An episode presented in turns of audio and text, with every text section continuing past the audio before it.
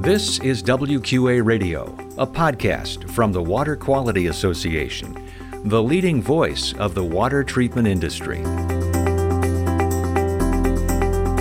And hello, I'm your host, Wes Bleed. Boil the water away and we'll condense it downstream. But we actually do it under a vacuum condition, um, so we don't have to heat it up as much. And so if you're under vacuum, you have to put just a little bit of heat, and we're basically boiling away the water and we'll condense it and we'll we'll recover water currently on station we are near 87% recovery that's Dr. Jill Williamson of NASA talking about filtering water on the International Space Station high above the Earth.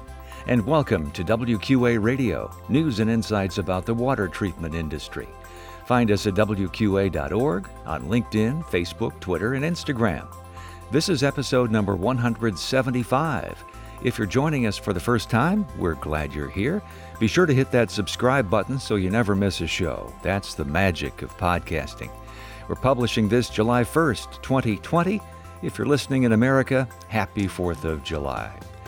In this episode, we talk with Dr. Williamson about water treatment in space, how all of the water, and I mean all of it, is captured and filtered and reused by the astronauts aboard the International Space Station.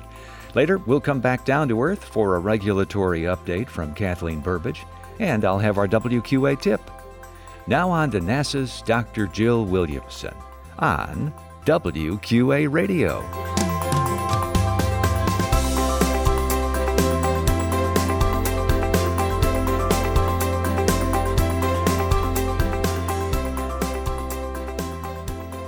Well, you may have thought that water filtration was such a complicated uh, subject that it was almost like rocket science. Well, in some respects, it really is. In fact, our guest today knows all about it because she's from NASA. And we are welcoming to the program Dr. Jill Williamson. And uh, she is, let me get the title right here, Jill. She's the ECLSS UPA Subsystems Manager. And I'm, I'm going to have to ask you to, to explain what that is and, and tell us a little bit about what you do. So, welcome to the program, Jill. Well, thank you for having me. It's it's an honor to be able to tell our story about how we keep our astronauts happy and alive on the space station. That's so. for sure. Yeah, great. And and we're we're so excited about it these days with with the new SpaceX program, and uh, you know it was it was fun to to watch the Dragon dock, obviously take off and dock, and and uh, soon they'll be coming back. So again, let's yeah let's, yeah, yeah let, right. Let's, so yeah, it's it's exciting times, uh, particularly because you know it's been what over ten years uh, or near that of of being able to launch our own crew from our own ground, and so with the retirement of the shuttle, you know, years back, you know, we didn't have that resupply frequency, and so think of all the things to keep astronauts happy alive, right? Food, water, uh, science. You know, we didn't have that resupply frequency. And so we had to look at the hardware uh, for maintaining good air quality and water supply, uh, oxygen, CO2 management, that we had to close the loop essentially, right? We didn't have that resupply. And so, where I come in, uh, with the Environmental Control Life Support Systems, ECLSS, that NASA loves our acronyms. so we keep throwing them at you as often as we can. But but my my part in that story of ECLSS is within the the water recovery system. And so part of closing the loop is reclaiming and recycling all sources of water and you think of water in a closed environment, uh, you've been in your car when it's raining, you get that kind of foggy uh, consistency, the, the condensate on your windshield, right? The humidity is coming out of your breath, your perspiration.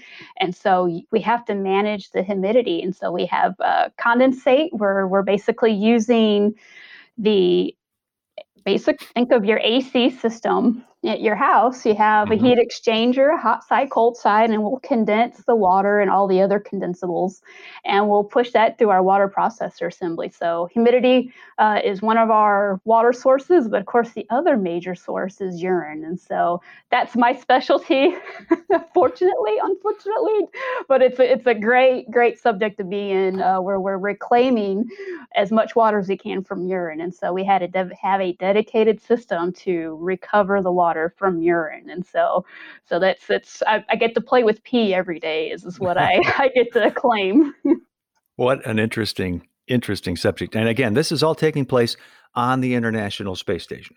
Correct. Yeah. Okay. So we've had our systems basically full force since 2008. Um, and so we've had manned uh, space station for many, many years. And in about 12 years of that, we've had um, the urine processor assembly along with the water processor assembly.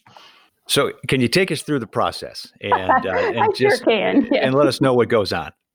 Right. So, so our at least with with respect to the to the the water recovery from urine, uh, that our system is is a batch system. So it's basically urine's going to have to sit around for a little bit um, and we stabilize the urine um, to keep things from growing. We'll have kind of that that you know that urea in urine can break down into ammonia right? That smelly gassy stuff right? We don't we have to stabilize the urine. So we actually use chemical to stabilize it.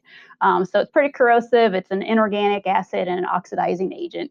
Uh, so for all you chemists out there pretty corrosive environment but it's what stabilizes the urine. And so we we push that that matrix through our system and basically we're boiling away the urine. So think of a fancy still, and we boil the water away and we'll condense it downstream. But we actually do it under a vacuum condition, um, so we don't have to heat it up as much. And so if you're under vacuum, you have to put just a little bit of heat, and we're basically boiling away the water, and we'll condense it, and we'll we'll recover water. Currently on station, we are near 87% recovery of water out of the urine. So we still have, we generate a brine. And so that's really nasty, really gunky stuff um, that we, we just at the moment will kind of throw overboard. So maybe that shooting star you made a wish on.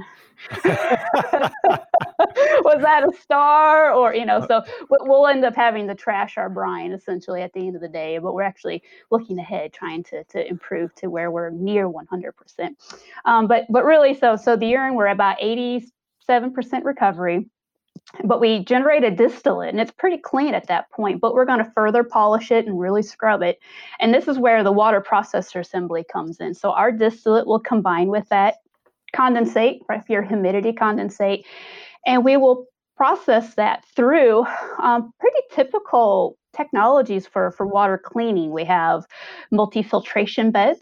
And so things of like a sorbent that love to, to absorb uh, inorganics and non-volatile organics. Uh, and then anything left will go through a, a catalytic reactor and we're basically oxidizing most everything else, uh, microbes and, and any of those kind of smaller uh, volatile organics will just basically get obliterated. And at the end of the day, we have super clean water. Uh, we'll, we'll final polish it, we'll add some iodine um, as our biocide. And so to keep things from growing after everything's all clean and scrubbed, got to keep it clean, keep things from growing, and we'll actually use iodine as our kind of biocide of choice. Um, and then it gets delivered to a storage tank for use by the crew, either for drinking, food purposes, or, or for some payloads experiments. What would you describe, Jill, as the state of that clean water ready for use? Is it like a distilled water? Is do you put anything back in for flavoring? Uh, you know, any mineralization or anything like that?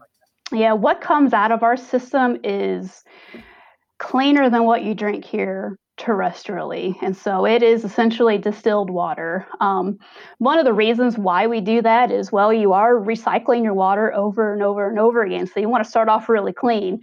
Um, but really, it helps us to monitor our technology. Is is something fatiguing, degrading? Uh, that if we have very low, um, we we monitor for conductivity, so how much ions are in solution. And so, if the conductivity starts increasing, we we will see it easier when you have really really clean water. So at point of use, it is really clean, um, very distilled, and so a crew is going to have to supplement their diet because of the distilled water. Okay, yeah, interesting. We're talking with uh, Dr. Jill Williamson from NASA, and this is uh, really an interesting conversation about how you recycle and repurpose the water that's on board the International Space Station. So, very interesting. Hey, is that the same process that's going to be used on the moon someday when we return? So, what we have on space station, not just in the water world, the, the urine world, water world, but also the air world, um, and trace contaminant control, the technology on space station is the baseline for all of those future manned missions. We have so many years of experience and lessons learned that we can apply that knowledge for those manned missions. And so when we're looking to, to the moon and, and then forward still to Mars, that that what you see on space station will be the baseline. Of course, there can be modifications to technology because once you get to partial gravity, any any resemblance of gravity, sometimes that makes our jobs easier. We don't have to have all those little extra little widgets to make mm. our technology work in microgravity. So, but but we are looking to what we have on space station as kind of the baseline to get us to these other future manned missions. Well, our members are obviously very concerned about water here on Earth, and we're always looking at ways to improve and, you know, new technologies and so forth. What can our members learn from what you're doing in space? Wow, that's always such a good question. Um, that least, least for us, um, we we often will look to you guys out there that we will have our challenges and when we when we get to a more sustained presence for these manned missions you know we actually might actually look to you guys to help answer some of our problems. Uh, particularly t- with with biofilm growth is is also a, a pretty hot topic for us. Uh, so how do we mitigate or manage or prevent biofilm growth? That these are some of the kind of current challenges that we're actually going to be looking to industry um, private sectors or wherever to kind of help partner with us to solve some of these problems well, that's and that's certainly the way this is going now, with the SpaceX being this private-public partnership with with NASA. So it's very exciting to to know that it's it and uh, optimistic as well. Yeah, yeah, we we look to to as as much partnerships as we can. We know we can't do it all on our own, and we oftentimes will have to rely on on on the the outer world to help help us get there. You know, it's a partnership. You know, the the commercialization, uh, the economy just really drives for this and, and yearns to, to get us there. So it's, it's exciting times, and we always look forward to seeing seeing what else the new state of the art will be and and and it's exciting yeah. Now is there any talk or thought at all that you'll need to go up there someday to actually see how everything's working out and to see if everything you're thinking and doing here on earth is actually working? You're talking about me going to yeah, the space station? exactly so when I was a kid, I had thought, let's let's be an astronaut. That sounded so cool, right? As a kid. But then as I started getting older and and starting to realize I get motion sickness pretty good, that I probably need to keep my feet on the ground. But how can I still be part of the NASA community, right. but still be on the ground? So maybe not myself going there, but but this is where our future generations, you know, these next generation uh, scientists and engineers, you know, these are the ones that are taking us to Mars. So we need to inspire them and keep them in this world. Well, it is an inspiration, and a lot of our members, like me, you know, grew up uh, watching Jim Lovell and Neil Armstrong and and all of the the great astronaut heroes, and so it's exciting to know that this is still moving along, and and that water is part of the story up there in space. Right. Yeah. Water. Um, we always always like to say that, you know, today's urine is tomorrow's coffee. So drink up.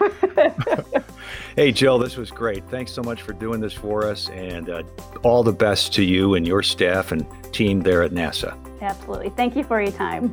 Dr. Jill Williamson with NASA joining us on WQA Radio. This is Kathleen Burbidge, WQA's Global Regulatory and Government Affairs Manager, with your regulatory update. Over the course of the current congressional session, federal Representatives Brian Fitzpatrick of Pennsylvania and Representative Antonio Delgado of New York have introduced four bipartisan bills related to PFAS. House Bill 535, the PFAS Act, passed the House in January of 2020 and included provisions from Fitzpatrick and Delgado's PFAS Transparency Act to prohibit indirect discharge of industry PFAS into wastewater systems unless there is prior notice, and their Clean Water Standards for PFAS Act that would add PFAS to the EPA's Clean Water Toxic Pollutants list. The latest bipartisan bill to be introduced by Fitzpatrick and Delgado is House Bill 7243, which was introduced in June of 2020 to further gather information on where PFAS contamination exists. It calls on the U.S. Corps of Engineers to see if a PFAS contamination is in any of the Corps' facilities or operating sites, then identify and develop a cleanup plan. I encourage you to visit WQA's Government Affairs webpage to review the latest federal actions to pending legislation through WQA's bills list. I'm Kathleen Burbidge for WQA Radio.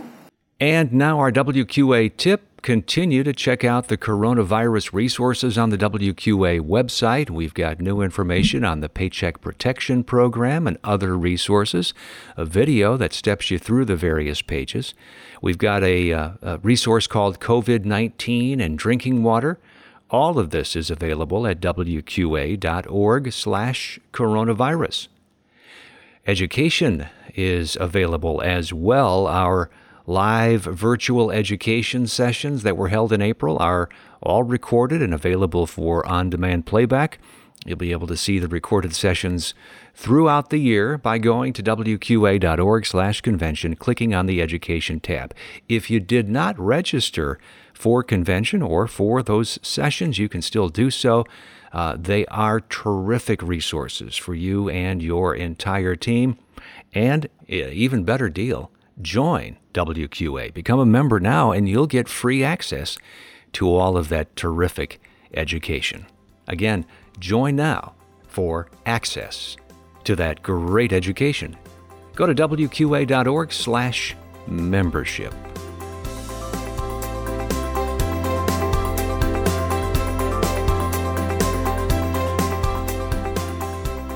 Thanks for listening to WQA Radio, a podcast of the Water Quality Association, the leading voice of the water treatment industry. Remember, you can subscribe to WQA Radio on most popular podcast apps. Learn more about water at WQA.org and, of course, learn about WQA product certification, professional certification, and how you can become a member at WQA.org. This is Wes Bleed. So long from WQA Radio.